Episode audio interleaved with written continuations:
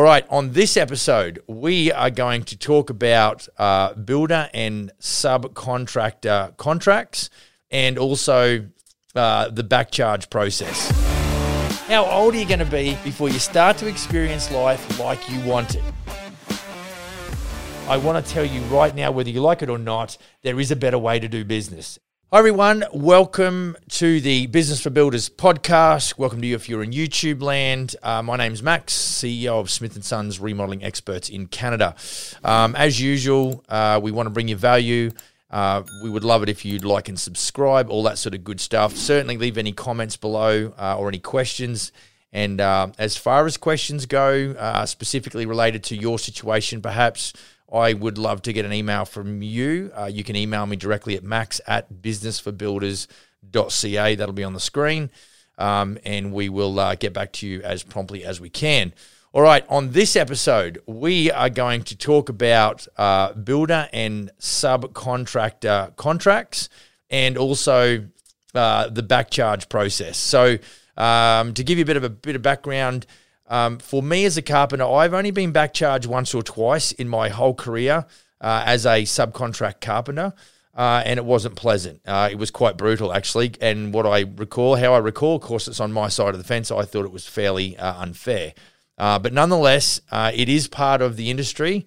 And so I would say that a lot of my group or a lot of the audience that I'm talking to right now are general contractors, but there could be a fair share of subcontractors out there as well. And I, you know, I think that as a as a qualified uh, or you know as a carpenter by trade and a qualified builder, I've sort of seen it from both ways. Like I just alluded to, you know, I've been working for some major corporate uh, building companies that would do uh, in excess of a thousand homes a year, and they are extremely strict and brutal in their assessment and their execution of anything that they would wish to do. So it was up to me to keep a very uh, to keep my nose clean and make sure all my I's were dotted my T's were crossed.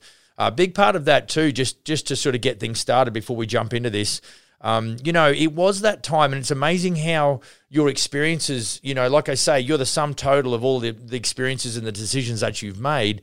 And and I like to, you know, look back on my career so far and think there's a lot of things that I did as an as an operator or as a practitioner um, not so much on the uh, hands-on side, but certainly on the business side, which I, I, took a shine to a lot of these big corporates and how they would issue documentation and paperwork and their processes and things like that. So a lot of what I talk about today, and this will be one of them, uh, is it really it, there is definitely uh, you know a significant amount of personal experience involved.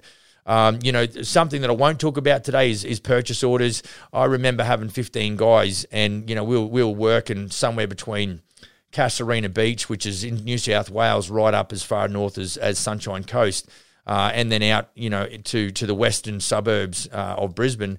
And I would not, um, I would not deploy a single asset or or uh, you know um, a crew without having a purchase order. So.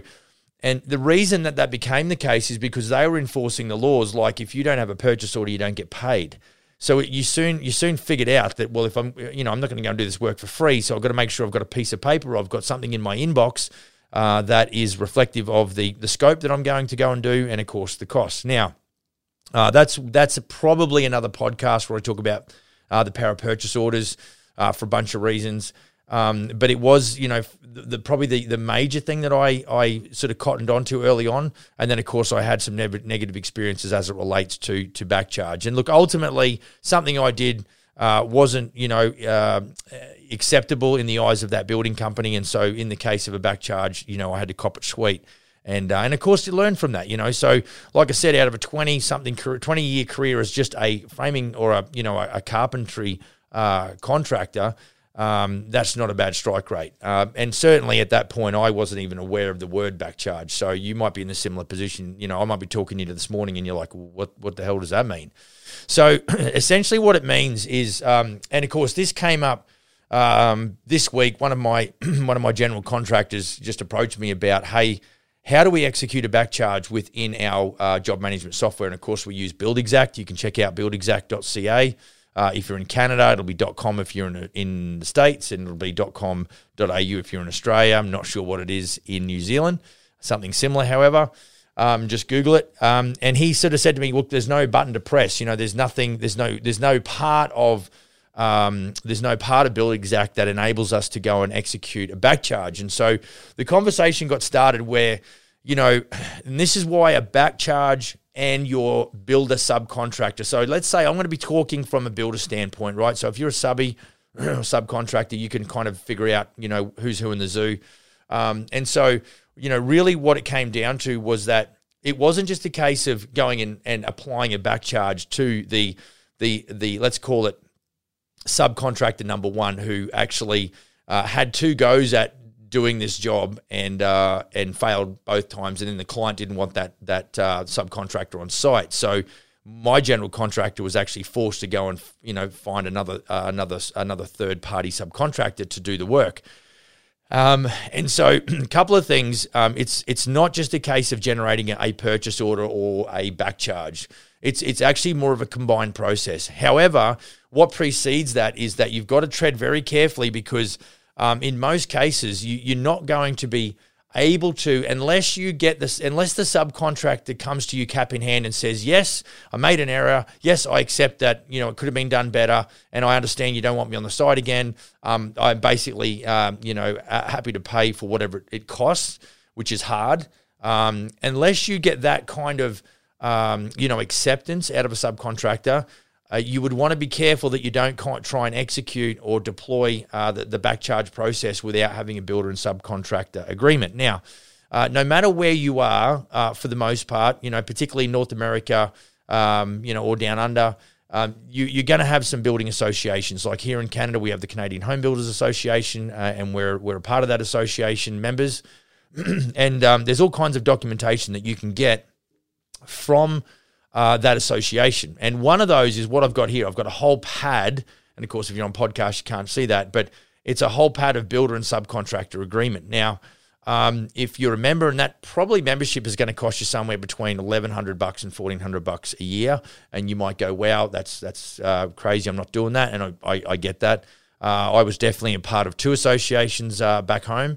Um, and you know, I enjoyed that association because of some of the, the leverage and, and some of the information that it gave me. Matter of fact, a lot of the courses that I did was through Master Builders, uh, including getting my builder's license. So, um, you know, the builder and subcontractor agreement must spell out um, obviously a whole range of things, but you know, today we're talking about back charging. So you, you need to be careful, and I would need to actually read because I don't know if there's a clause in this uh, Canadian Home Builders Association builder and subcontract agreement that actually outlines the backcharge process. Uh, so um, you need to pay attention to the detail and ensure that there is the process. The process is outlined, and I think a couple of things, two major things as it relates to backcharge, uh, which should be reflected in your T's and C's or your terms and conditions in your subcontractor and builder agreement, and that is uh, talking about uh, the communication. You know how to, how it's communicated, um, and then of course the you know the documentation. So those two things have got to be um, really supremely uh, adhered to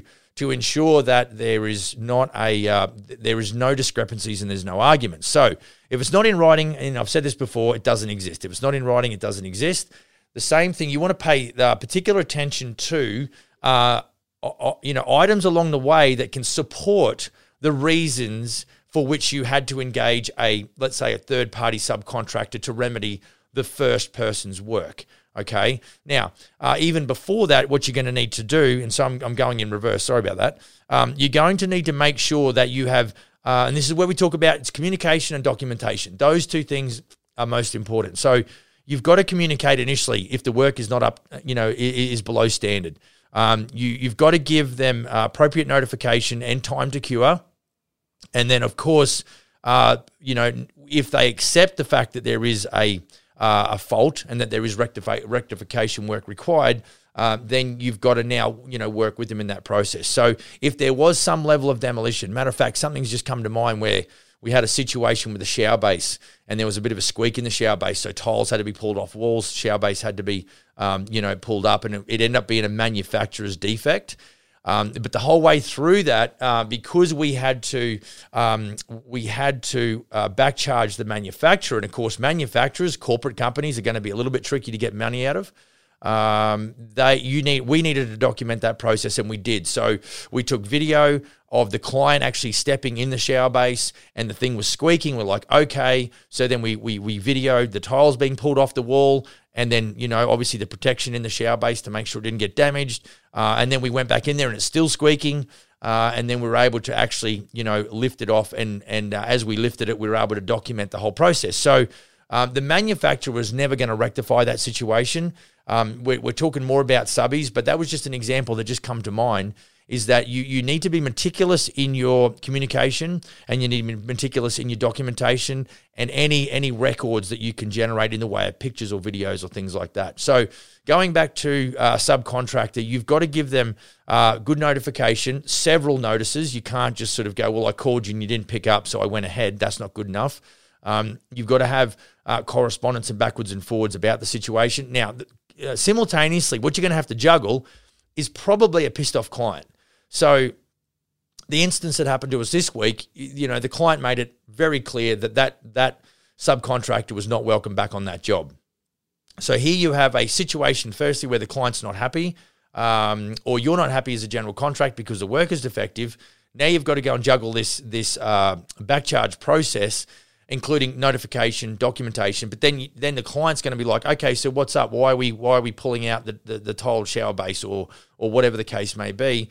Now they're concerned about the quality of the work. So uh, you know this is a this is a multifaceted uh, complication within your business, and it's fair to say that it you know this I don't know that I've had in the in the last four years. I don't know that any of my GCs have really pursued a back charge. I mean, if they have, I don't know about it. This is the first one that really, you know, was up in my grill, and it's like, Max, this is what we've got to do. Um, normally they handle it, and so I hopefully they're handling it appropriately. But I will be sure to uh, chat with all of them about that. Um, but on this episode, we want to make sure that you understand that good, open, honest communication. Uh, you know, give give the the, the appropriate notification and time to cure. Uh, if it's gone beyond that, let's say they've had two cracks at it, then you know either you or and or the client are going to say, look, this this guy or gal is not cutting it. We've got to get somebody else. Now, so essentially, what I would do, like I explained with the manufacturer's defect on that that fiberglass shower base, I would. Um, I would I would document the process, and I think you really need to make it abundantly clear to the contractor or the subcontractor that's created this uh, has created this defect.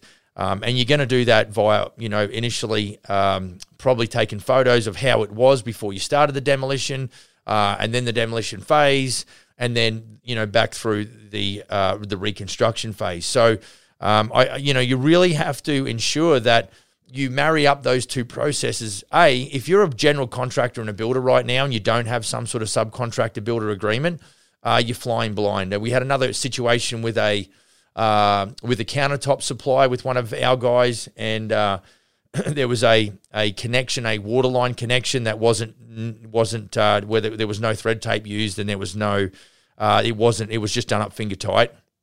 So of course, when the water pressure gets turned back on again, that created a very slow trickle, which ended up in the basement ceiling and amongst a bulkhead, and of course it had to be stripped out. So.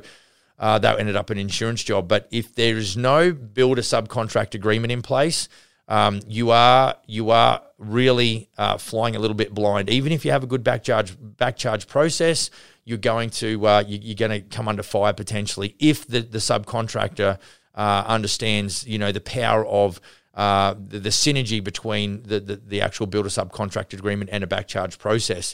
Uh, you leave yourself vulnerable if you're a general contractor if you don't have that in place because you've got no agreement as such, uh, and more specifically, you, they you know there's no understanding that there is a, a back charge process um, for you know work that needs rectification. So, like I said, you've got to maintain good communication, document the whole process, uh, both you know as it as it is. Uh, and certainly uh, in the in the deconstruction and the re uh, reconstruction process, in the rectification process, because I think what you've got to keep in mind is that, um, you know, ultimately, if if if the worst case scenario, and let's say it was you know south of five thousand dollars, the monies that the the uh, initial subcontractor feels they're owed, that will go to small claims um, or some sort of tribunal in your area, in your city, uh, or in your your state or province, and the documentation that you will wish you had will be a subcontractor agreement. um, as as the builder that you have with your subcontractors that outlines the back charge process. That's part one, and then part two will be the fact that you actually do have a you know a back charge process that you can rely on that the uh, subcontractor is familiar with and that you also have fulfilled your obligations as it relates to uh, initial notification, open, honest communication, uh, time to cure. and then, of course, if you end up having to assume the role of the correction, then uh, you document that whole process as well. Um, so to button this all up, let's say you've had a, um, you know, a subcontractor who cap in hand said, "Yep, all right, I understand." Um, I want payment for some of the work that I've done, but I'm willing to accept that you know the, the balance payment will will have some of the correction labour and materials taken out of it prior to me getting paid. So that that subcontractor technically would go on standby whilst uh, you and your new subcontractor who's going to rectify the work comes in and takes care of it. Um, so essentially, what we're going to do with with with subcontractor number one, basically, uh, who stepped out of the ring now, and you've got the new guy or gal in there to take care of the work. Um, essentially, what you're going to do is you're going to generate a purchase order for the replacement subcontractor to, the, to do the rectification. Now, you may be able to get a quote for that in a perfect scenario. That's kind of what you would want, something you could nail down a price on.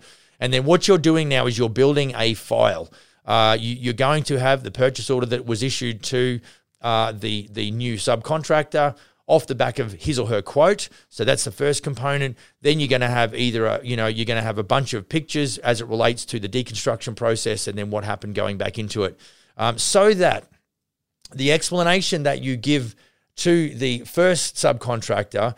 Um, and keep in mind, you know, as much as it's a monetary thing for us builders, and I get it, um, I, th- I, think uh, you know a good level of empathy, and I talk a lot of, about empathy. We don't want to destroy the first guy; he could be a really you know a really uh, top individual. Um, but we you know there's still business as business. We've got to sort out you know the financial and the fiscal part of of this you know process. And so what we want to do is we want to be able to demonstrate um, what happened, how much it cost, what perhaps that the original you know uh, subcontractor did wrong, and really because you know he he might you know be someone that you would actually consider engaging again on the next project, and you actually use this situation to make him better, um, and he will you know do better work next time. And so, you know, I don't think it needs to be a negative. I think, you know, if you've not had this issue where you've had a run in with a subcontractor, uh, financially speaking, um, and normally that's where it ends up. You know, there might be a discrepancy over the quality of work or whatever, but inevitably it will end up, you know, uh, you know, you'll end up fighting over over cash and payments, etc. Um, and then, of course, being aware that a back charge process and some terms and conditions should be built into that subcontractor agreement. And then you understand, you know, now how to sort of handle the relationship between uh, you and your client, and then of course you and the original subcontractor, and then obviously trying to work through the the rectification part of it as well. So look, I, I hope that's uh, it's a bit of a long-winded explanation as it relates to um, builder and subcontractor agreements. You know that you can get those from your association. Um, you might want to go deeper than that, uh, which we would probably have a tendency to do here at the corporate office with Smith and Sons, is to invest the money um, with our legal counsel, uh, give them an example perhaps of what we want, and then they can come back and once they understand, you know, what we're trying to achieve, they can actually help us out with a, you know, um, a top shelf uh, legal document, uh, and then of course included in that will be, hey, let's pay attention. Uh, to a back charge process, can we? You know, I would have to talk to my legal counsel and say this is what we're wanting to do, which essentially I would probably give my lawyer a link to this podcast and then he could watch that and uh, figure out, okay, this is where Max is coming from and this is what he wants. So, um, yeah, look, I think uh, that's probably it in a nutshell. If you've got any questions on that, like I said at the beginning, max at businessforbuilders.ca. Um, uh, I don't, I cannot really help you with any legal advice. So uh, I'm not a lawyer. Like I said at the start, I'm a carpenter by trade and a uh, qualified builder. And uh, if you've got any, you know, you, you, know, some basic questions about your situation, I'm sure I can give you some, you know, point you in a bit of a direction. But ultimately, if you've got yourself in a bit of a pickle at the moment, um, you're going to have to probably seek some, uh, some preliminary legal advice just to sort of really understand what you've got yourself into and what your options are and which way you can you can bounce with that challenge that you face. Um, but you know, seriously, you know, every part of the business that you're in, general contracting, uh, you really have to become an HR expert. You you you, you deal with you know, all kinds of people. And it's not easy and you don't win and you can't make everybody happy and it just is what it is. But the, the, the challenge is not getting it perfect. The challenge is developing a good team over time and understanding the qualities of the humans that you're going to actually, uh, you know, bring onto your your team, whether they're a subcontractor, whether they're, um, you know, reps for suppliers, uh, or whether they're, you know, employees or, or whatever. So, you know, I, I think it's uh, it's super important. This is just one little facet of your business, and you know, a challenging part of the business if you don't execute well. Uh, and I want to urge you: if you execute from a selfish standpoint, you're going to lose. Uh, because all it's going to do is, you know, end up as a tug of war, and you'll be like the, the two year old who's trying to, you know, undo his shoelaces, and he gets a knot, and then all he does is pull on it tighter, and all of a sudden the situation just escalates and it gets worse. That's that's essentially what happens um, which can happen if you've not got things documented. So it's very much a learning curve. Uh, it's part of the building industry. Um, embrace the challenge. Uh, you know, resistance builds muscle mass. So um, just keep doing what you're doing. Stay positive. Positivity and optimism's got to get louder. Um, today's a new day, and uh, go build a kick-ass business. See you on the next episode. Cheers.